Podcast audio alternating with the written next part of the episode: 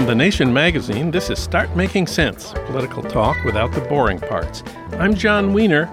Today, we have two views of Hillary's campaign memoir, What Happened, Katha Pollitt and D.D. Guttenplan. And we'll also speak with Sasha Abramsky about Donald Trump and the politics of fear.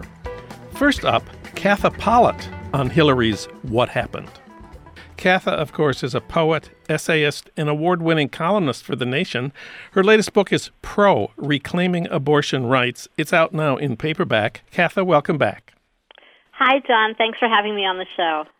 Our friends have a lot of complaints about Hillary's book, What Happened, starting with her writing the book in the first place. I've heard people argue that it's destructive for the Democratic Party today to relitigate the battles between the Hillary people and the Bernie people.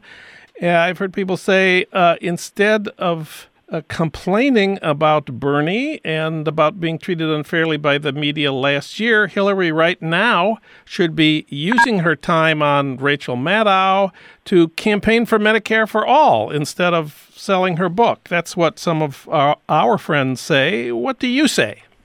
I think Hillary is going to be a very good thing for the Democratic Party. I think she's going to raise a lot of money for them and promote good organizations. I think if she wrote a book, and the book is about the campaign, and you know, there's very little about Bernie Sanders in it. I happen to agree with her that Bernie was not entirely helpful to her, nor his followers either.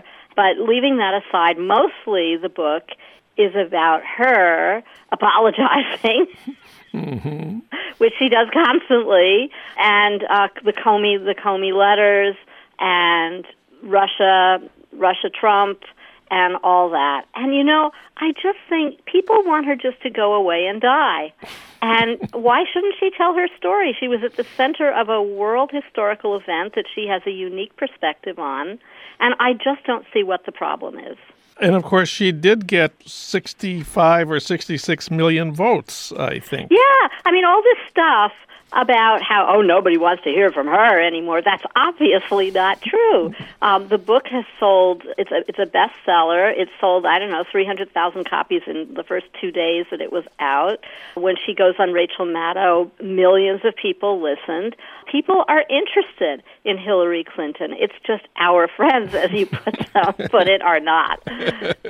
Well, the biggest complaint about the book is, I'm sure you've heard this many times, she blames other people for her loss instead of looking at what she herself failed to understand and could have done differently. She blames, as you say, James Comey for that press conference a week before Election Day announcing that he was reopening the investigation of her email. She blames Bernie. She blames sexism. She blames media bias. What do you say to that criticism? Well, having actually read the book, unlike some of the people who say what you just said, I have to say that's really not true. I felt that I had let everyone down because I had. How did I let that happen? She asked of the media's obsession with her emails, which was, just over the top completely. I should have seen that coming, she said as a storm of criticism for those banker speeches. Then she says, I blamed myself. My worst fears about my limitations as a candidate had come true. I'd been unable to connect with the deep anger so many Americans felt or shake the perception that I was the candidate of the status quo. And then, most interestingly, she spends an entire chapter on how she went to Appalachia to try to repair the damage she did. Remember when she said, we're going to put a lot of coal miners and coal companies out of business? Yeah. And that became this detached soundbite that completely left out what came after, which was when she talked about what the country owed the miners and their communities and all the great things that Democrats were going to do for them. And it was completely unsuccessful, her attempt to change the minds of Appalachians. But she did go there, and she did write a chapter about it. So I think it's very unfair to say she doesn't blame herself. The people who make that argument, including a lot of our friends at The Nation, which, as you may recall, endorsed Bernie in the primary, mm-hmm. was that, Bernie's big ideas were seeking to set the agenda for the party, the country, the decade to come, to go beyond just what Congress would pass right now, to talk about what people really need. Healthcare is a human right, free college tuition, $15 minimum wage, $1 trillion infrastructure program, And to fight the enemies of all this, the banks, Wall Street, the corporations, which want tax breaks and deregulation. Now, of course, some of that did get into the platform, and Hillary supported that. But I think everyone could see this wasn't really her thing. Her thing was to focus on her conception of the possible. And, of course, that divide remains among the Democrats today. So it isn't just that she doesn't say, it's my fault that I lost. It's that she doesn't grasp this bigger battle of ideas in which she didn't really take a strong stand. Well, perhaps this might be the moment to point out that she beat Bernie by 4 million votes, and she beat Trump by 3 million votes. This is true. So it's not as if nobody liked her approach to our many problems. I came away from the book thinking she maybe was a little too in love with the idea of, I'm just going to do what's realistic. I'm not going to promise you things that I won't be able to deliver. That came through in the campaign. And I have this comparison that, both Bernie and Trump from different angles were able to put her in the position of being mean mom, and they got to be fun dad. And mean mom, of course, is the person who makes sure the vegetables are eaten, the homework gets done, the bills are paid on time, I can't double your allowance. And fun dad makes the kids feel they have power and life is exciting. And in the end, mom got more votes and dad, both of them, got more love. I think that's true. But it's really a character thing with her, I came away thinking that she just doesn't want to overpromise, whereas Bernie loves to overpromise. Well, some would call it setting the agenda, setting goals for party, the nation, and that's one of the things that political leaders ought to do, and not just talk about what's possible, in the next two to 4 years. Another big issue for Hillary in her book is the role of the media, which she thinks was sexist and which focused on the wrong issues, namely her email. What did you think about her critique of the media role in the campaign? I think that she was 100% right. I think there have been some studies out of Harvard that showed that there was endless coverage of the email non-scandal. Do you know that Chris Saliza wrote at least 50 columns about it? That seems like a lot. I know, really. How much is there to say? And there was almost none of her actual positions. And then another interesting thing is Bernie Sanders actually got the most positive coverage. I know his admirers, his followers don't think that, but according to Harvard, it's true. And both Hillary and Trump got mostly negative coverage. But here's so interesting. Trump's platform got more attention than his scandals. And for Hillary, it was the reverse. Her platform got almost no coverage. It was one little mini nonsense scandal after another. And Trump, who really did have enormous scandals, I mean, you remember Trump University and... Sure. Just tons and tons of stuff. Those were sort of like little blips. They came and then they went. They didn't really have the staying power that, for some reason, the email scandal did. I have a question about sexism in the campaign. Certainly she's right that she was hurt by sexism, but what we thought during the campaign was that the horrible sexism of Trump would rally women to her side. She would lose some working class white men who had been Democrats, probably, but she would also gain some suburban middle class women who had been Republicans, and therefore she might even come out ahead, and therefore she could be president. But of course, it turned out that 53% of white women voted against her. To me, that's the most shocking thing in the whole campaign, aside from Trump winning. Does she talk about that? What do you think about that? Well, what I think about it is that it is indeed shocking, and it shows a couple of things. One is women are sexist, too. Mm-hmm. Another thing it shows is that politics has become more tribal than ever. Republicans came home to Trump. Look at all those evangelicals. He got more evangelical votes than Mitt Romney did. Amazing. Yeah. And they all had to say ridiculous things like, well, he's a baby Christian. The baby Christian. I mean, look, you know, they had their eye on the ball. They saw, the Supreme Court, all those federal justices. You know, we just have to vote for this guy and we'll get them. And they did, and they will get them. You know, the book was reviewed in the New York Times by Jennifer Senior, and she had a striking statement. She asked, does the book offer any new hypotheses about what doomed Clinton's campaign? And her answer is no, it synthesizes old ones. Clinton's diagnostics are the least interesting part of the book. I wonder if you agree with that.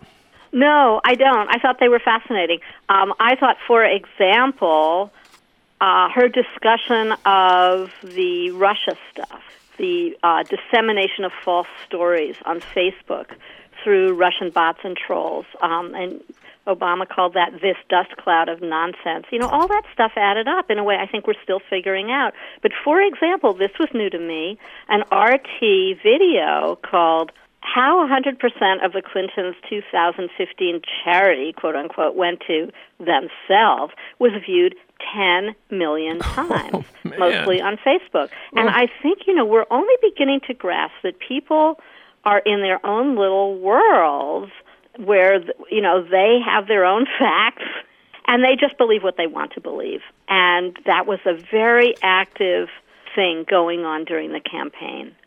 The book is called What Happened. What is her explanation of what happened? How do you read it? Maybe you want to just read your What Happened sentence in your piece? Okay. As she acknowledges, Hillary, the policy wonk, Girl Scout, and lifelong fan of school supplies, never quite grasped what she was up against until it was too late. She's constantly being surprised that Trump is a grotesque and ignorant bully, that people are as angry and irrational and sexist as they are, that the media isn't more interested in her carefully considered achievable policies on every social problem under the sun, that truth doesn't matter. Katha Pollitt. You can read Katha Pollitt's new column on What Happened at thenation.com. Katha, thanks so much for talking with us today. Thanks so much for having me, John.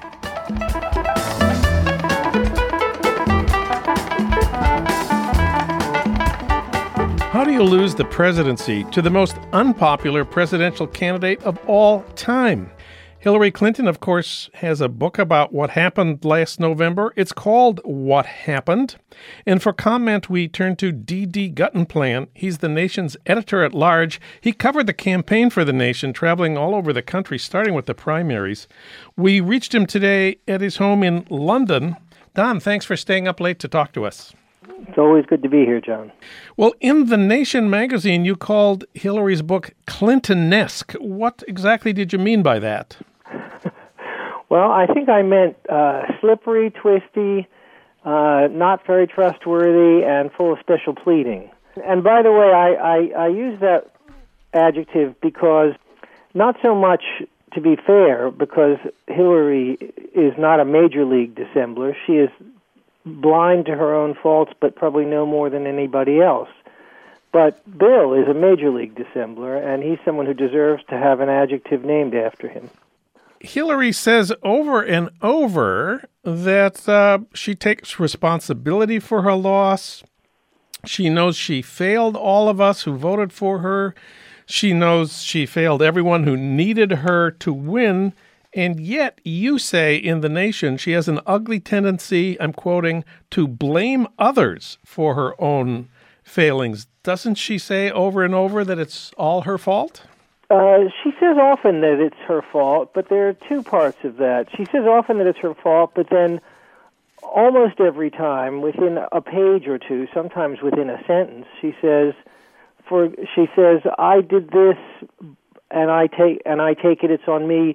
But on the other hand, didn't I do particularly well given, given what I was up against, or I did this and it's on me. But if you really look at it, it's on the media, or on, on Bernie Sanders for talking about it, or it's on this or this.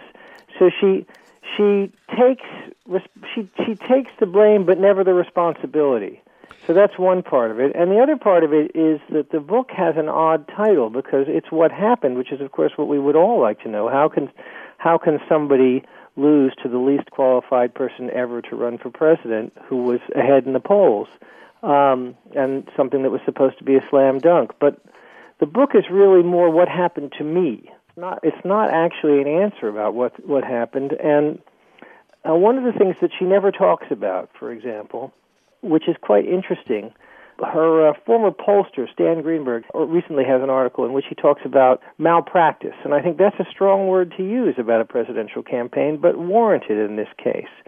And talks about the extent to which they relied on their big data operation and therefore stopped doing things like polling in key states and stopped paying attention to places like Michigan and Ohio and Pennsylvania, which were, of course, the states that ended up costing her the election. So you don't get a lot of either reflection or detail about what happened in the campaign, how she managed to lose what should have been a sure thing. What you do get is a lot of how it felt for her. Well, I want to go back to this blaming others thing. Isn't she right to blame James Comey for transforming the campaign at the very end? Doesn't Nate Silver show that she was ahead up to that point and that this announcement about reopening the investigation of her emails was the turning point where she went from being ahead to losing? Boy, that's a lot of questions. I mean, I think, she lost by, 60,000-odd votes. So, of course, she could be right. It could have been James Comey. Or it could have been her Goldman Sachs speeches, or it could have been her emails, or it could have been the fact that, when Donald Trump demonstrated time and time again that he was a sexist pig who had no consideration for women, that her role as the supportive spouse of Bill Clinton kept her from speaking out as forcefully as another woman who wasn't similarly encumbered might have been able to. As for Nate Silver, he's a smart guy, so he ought to understand multivariable analysis. Mm-hmm. I mean, I'm not saying that she doesn't have a case about Comey. She probably does. And, as I write in The Nation, sexism and misogyny certainly played a role in an election this close. They might have cost her the election, too. But my problem with Hillary is that she's often talking about the stacked deck, but she never complains about the stacked deck except when it's stacked against her. Another deeper question is, yes, it was a very close election, and she almost got enough votes in Pennsylvania, Michigan, and Ohio to put her over the top, but why was it close in the first place? It wasn't supposed to be close. That's what goes to the malpractice question. This is an election that should never have been close. And that, frankly, a candidate, pretty much any candidate who didn't have her enormous baggage train would have had a better run against Donald Trump. You mentioned the speeches to Goldman Sachs. This is something that she understands, or at least that she brings up in the book, is something that she was blamed for mishandling, that she gave the speeches in the first place, that she took such immense amounts of money to do it, and then she wouldn't release the text. What do you think is her understanding of why that was wrong, and does she have the correct understanding? Well, her understanding is that it was bad optics, or a bad optic. I believe that's the phrase she uses. So it's not that she did anything wrong. It's that it looked bad, and of course she should have realized that it would have looked bad after 2008 to be seen cozying up to Wall Street for vast paydays. But, that's as far as she goes with that. And she never talks about the way in which Bill's policies completely, destroyed Glass-Steagall and freed Wall Street to go on the kind of splurge that it crashed from in 2008. And she never talked about, the fact that nobody was sent to jail. I mean, part of the problem is that Hillary made lots of speeches, many of which I heard and some of which were excellent, about what she wanted to do for people. But she never gave a sense for people who felt that they'd been shafted by the system, which was quite a lot of Americans by 2016. She never gave the sense that she was on their side. And the question in this last election wasn't, what are you going to do for me? It's, which side are you on? Which side are you on? Well, of course, her view is that she's on the side of doing good for middle-class Americans. And she had very detailed plans of all the good things she was going to do. Her website had pages and pages of her of her plans. There's a plaintive point in the book where she says, she calls out this pollster, Stan Greenberg, by name and says he thinks she didn't talk about jobs enough, but she did, and here's a chart of word frequency in her speeches and how often she used the word jobs. Well, she did use jobs a lot, and but the thing is that people didn't believe her. They just didn't believe she cared. I mean, you know, this is, even in this book, where she's presumably trying to position herself as someone who has learned from what happened, she talks about deciding to run for president this time after spending the winter, New Year's, at the De Laurentiis estate in the Dominican Republic. I mean, how is somebody who's been laid off in Detroit supposed to relate to that? Gee, I just checked in with Oscar De Laurentiis before this show to see how he was doing. You're not in touch with the De Laurentiis? You don't vacation? No, I'm not on their list anymore. Not anymore. I think John, we're in danger of doing something which is very easy to do with this book, which is to spend all our time arguing about what happened in the election. Yeah. That isn't really why the book matters, and it's not really, I think, why people are criticizing it, because, you know, I think Hillary is perfectly entitled to tell her side of the story, and I think in terms of how it felt, she does a good job of telling it. But this is about where the country is going, and particularly where the Democratic Party is going, and Hillary was, for the last year and a half, the standard bearer of the corporate centrist wing of the Democratic Party. That's who brought her to power. That's who sided with her. That's who put their thumbs on the scale at the DNC, something she doesn't talk about in the book at all. And that's who's resisting, even now, things like, you know, endorsing single payer.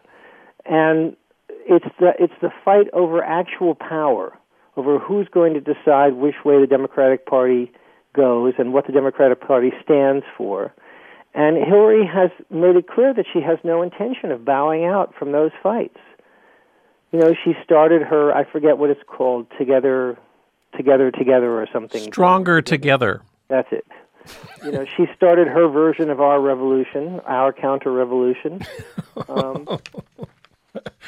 Of course, what her defenders say is, look, yes, there was this divide between the Clinton supporters and the Bernie supporters, but Hillary beat Bernie by 2 million votes in the Democratic primaries, and she won fair and square. Then she beat Donald Trump by 3 million votes, so she must have been doing something that a lot of people liked. Well, she was doing something that a lot of people liked, but, you know, those are two separate issues. The Democratic primaries are the Democratic primaries, and it's interesting that she complains about, you know, the rules and coverage when it comes to her and Trump, but she doesn't complain about it when it was all in her favor during the primaries.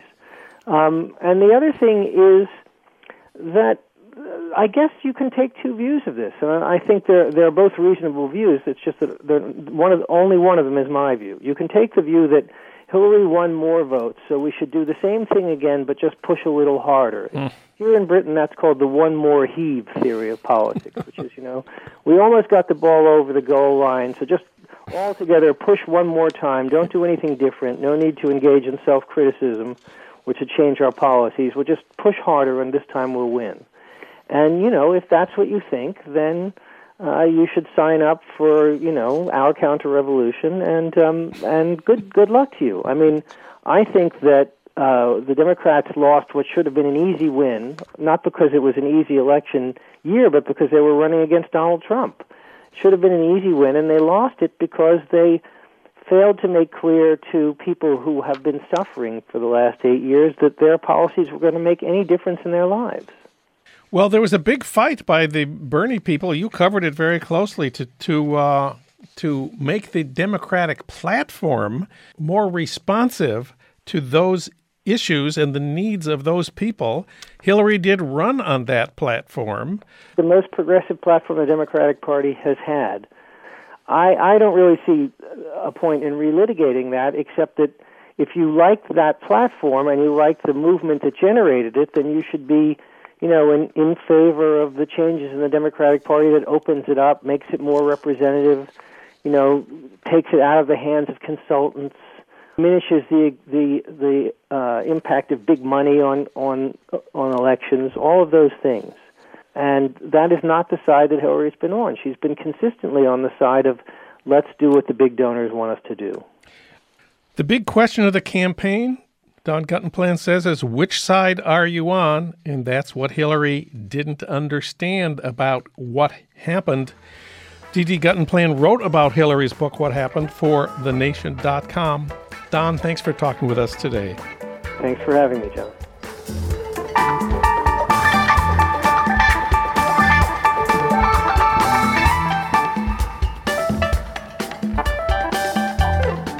Now it's time to talk about Donald Trump and the triumph of fear in American politics. For that, we turn to Sasha Abramsky. He's a freelance journalist, a lecturer at the University of California, and a regular contributor to The Nation.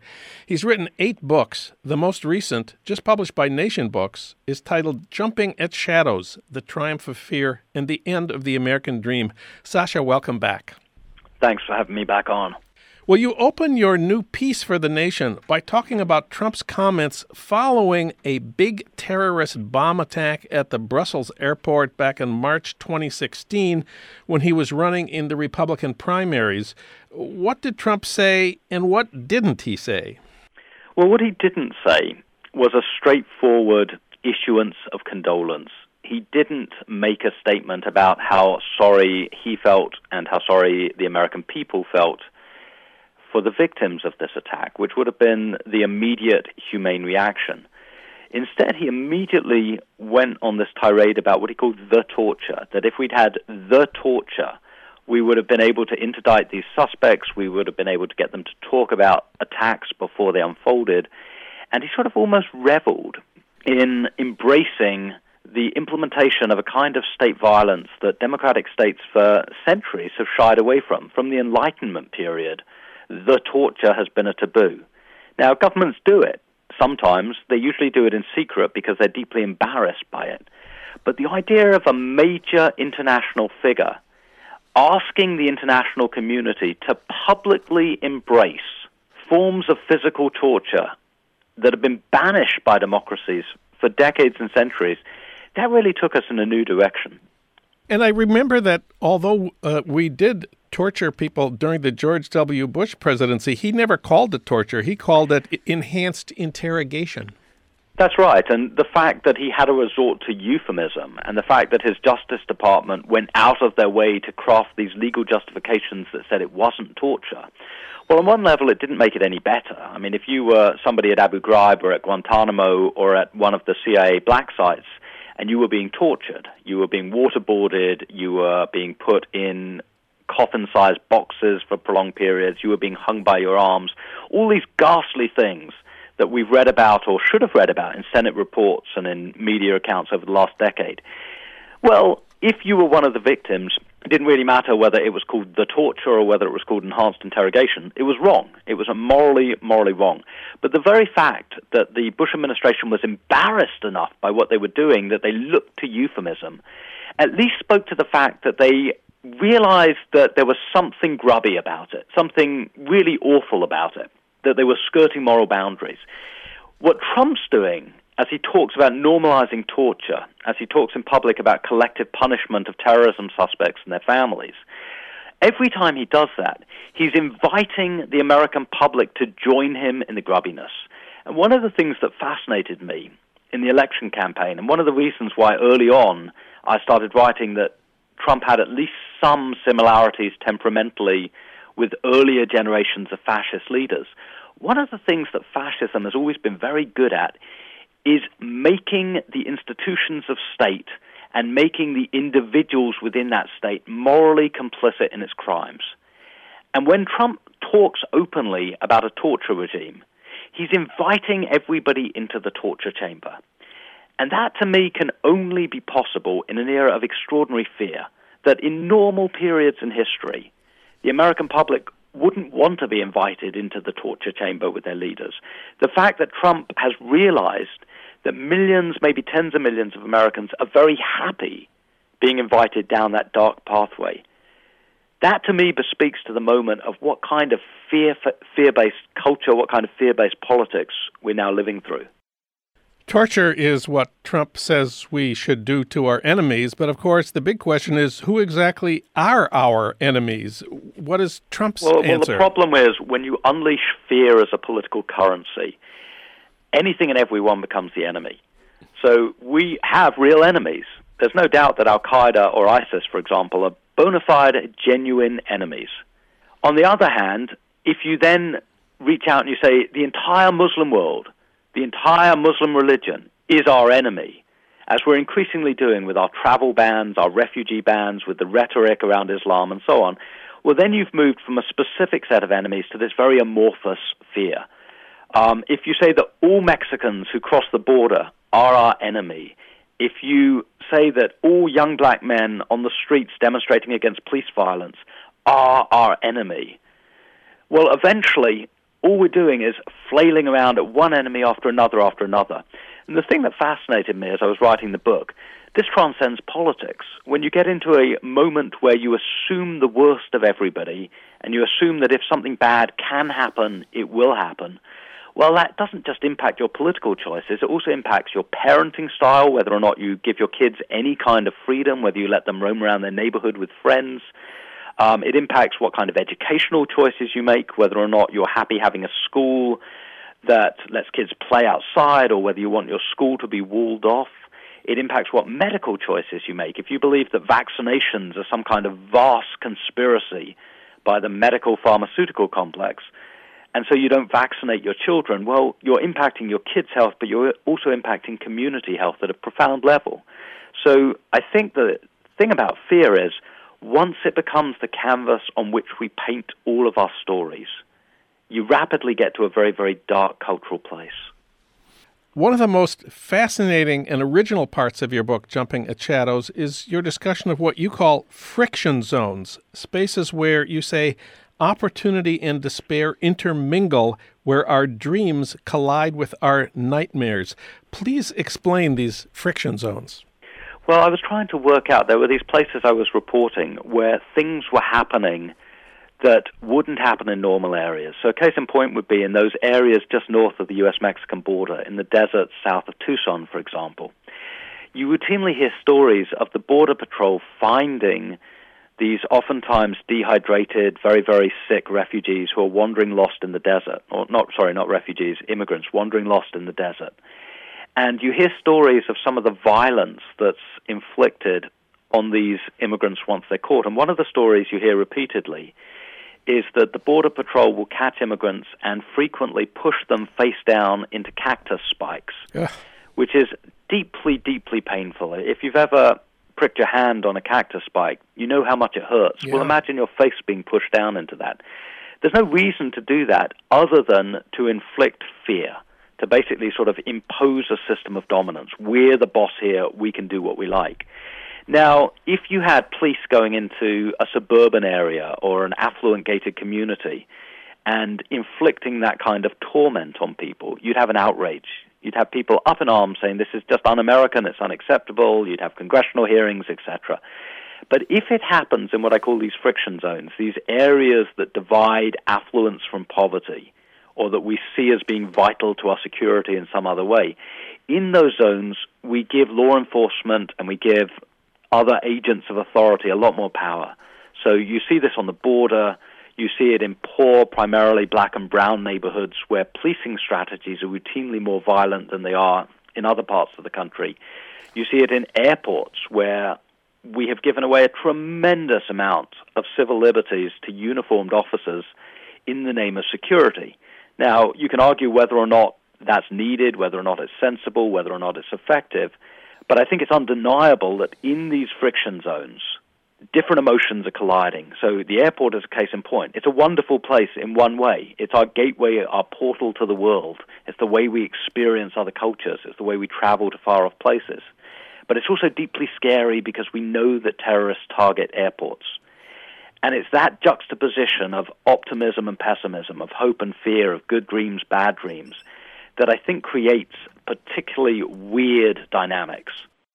Of course, there are two bigger global fears, literally global fears, that we face: nuclear war and climate change. global warming. How do those fit into your analysis? Well, I think one of the things that really interests me is how we calculate or miscalculate risk. And so when you ask Americans what they're most scared of, very few Americans say climate change. And actually, climate change is something very worthy of being fearful of, because if we don't get a handle on it soon, it's going to have just huge implications for how we live our lives all over the world. And we've started seeing these with these more and more powerful hurricanes. We're seeing it with droughts that are breaking harvests in many countries and so on. So in a rational world, we'd be much more scared of climate change than we actually are. And we channel energies towards dealing with it. Same thing with nuclear weapons. We are now in a more dangerous era in terms of nuclear weapons, their proliferation, their possible use, than we've been in decades. And yet, until recently, until North Korea and the America-North Korea tensions grabbed the headlines, we really weren't thinking about it. It was a back burner issue. And so one of the fascinating bits of data I found when I was researching the book was, when Americans prioritize fears, turns out that more Americans are scared of spiders and scared of gun control, not just guns, but gun control, than are scared of nuclear war. That doesn't make any sense, but it does speak to the fact that oftentimes how we prioritize risk and threat bears only the slimmest resemblance to what's genuinely risky, genuinely threatening. And then you see the consequences of that. Last week at the United Nations, Donald Trump gets up and in front of the world brazenly talks about the fact that if attacked by North Korea, America will, quote-unquote, totally destroy North Korea. Well, when you're using language like that and you're the leader of the most powerful country on earth, it's absolutely clear that what he was saying was, if you push us, if you provoke us, we will drop nuclear bombs all over your country. He wasn't saying we will take out the leadership. He wasn't saying we will bring about regime change. He was saying we will totally destroy a nation of 25 million people. If that becomes the new norm, we've entered a sort of imperial age where America says, our way or the highway, and if you don't like it, we reserve the right to use the worst weapons on earth. There's a lot of very grim and horrifying stuff in your book, Jumping at Shadows, but there's also some fascinating antidotes to the toxic messages of the fearmongers and the demagogues. I was especially interested in a group you profiled in Tucson, Arizona, the Tucson Samaritans. What do they do?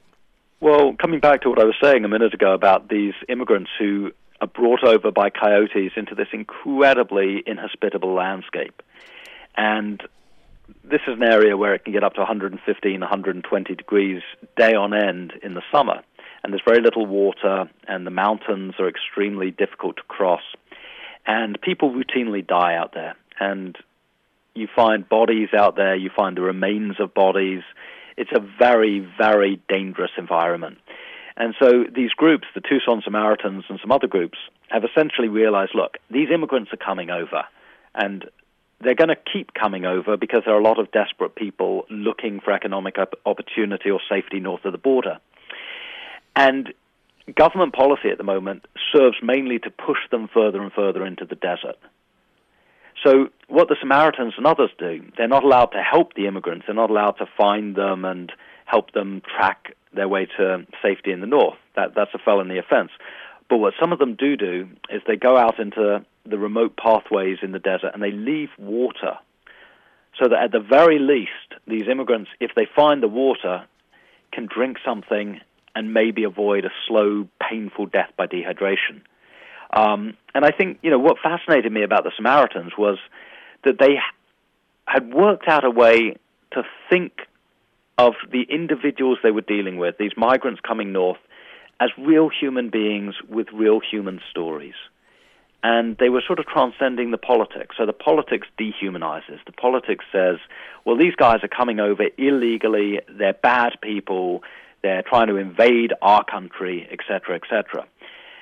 The Tucson Samaritans say, look, they may or may not be coming illegally. We may or may not need to fix our immigration system, our border security, and so on. But do we really want individual human beings dying of dehydration in the desert in our own backyard? And they concluded that we didn't, that we're morally better if we try and work out a way to save these lives.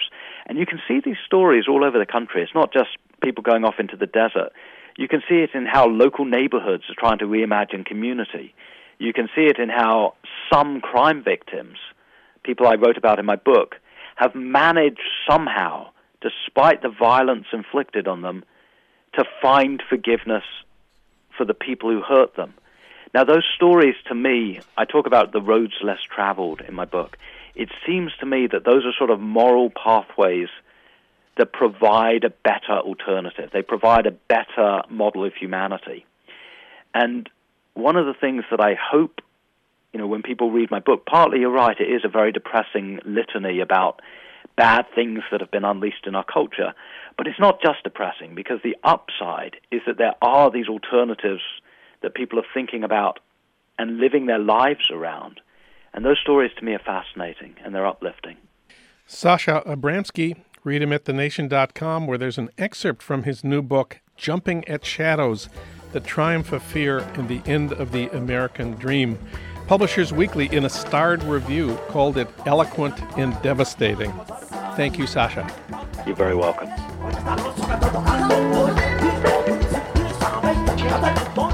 Finally, a word about Dave Zirin's Edge of Sports podcast, where sports and politics collide, hosted by the sports editor of The Nation, and featuring Dave Zirin's interviews, his commentary, and his rants. So even if you're a sports fan who hates politics, or a political junkie who hates sports, you'll find something to love in this podcast. It's posted every Tuesday, now at thenation.com/edgeofsports.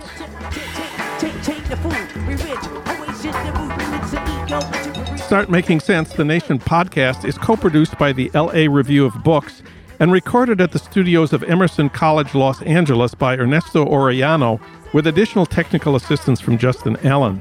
Alan Minsky is our senior producer, Frank Reynolds is our executive producer, Annie Shields is our engagement editor, Katrina Vandenhoevel is editor and publisher of The Nation. Our theme music is from Barcelona Afrobeat, licensed by Creative Commons. Find out more about Start Making Sense at thenation.com and subscribe to Start Making Sense wherever you get your podcasts, at SoundCloud, Stitcher, or iTunes. I'm John Wiener. Thanks for listening.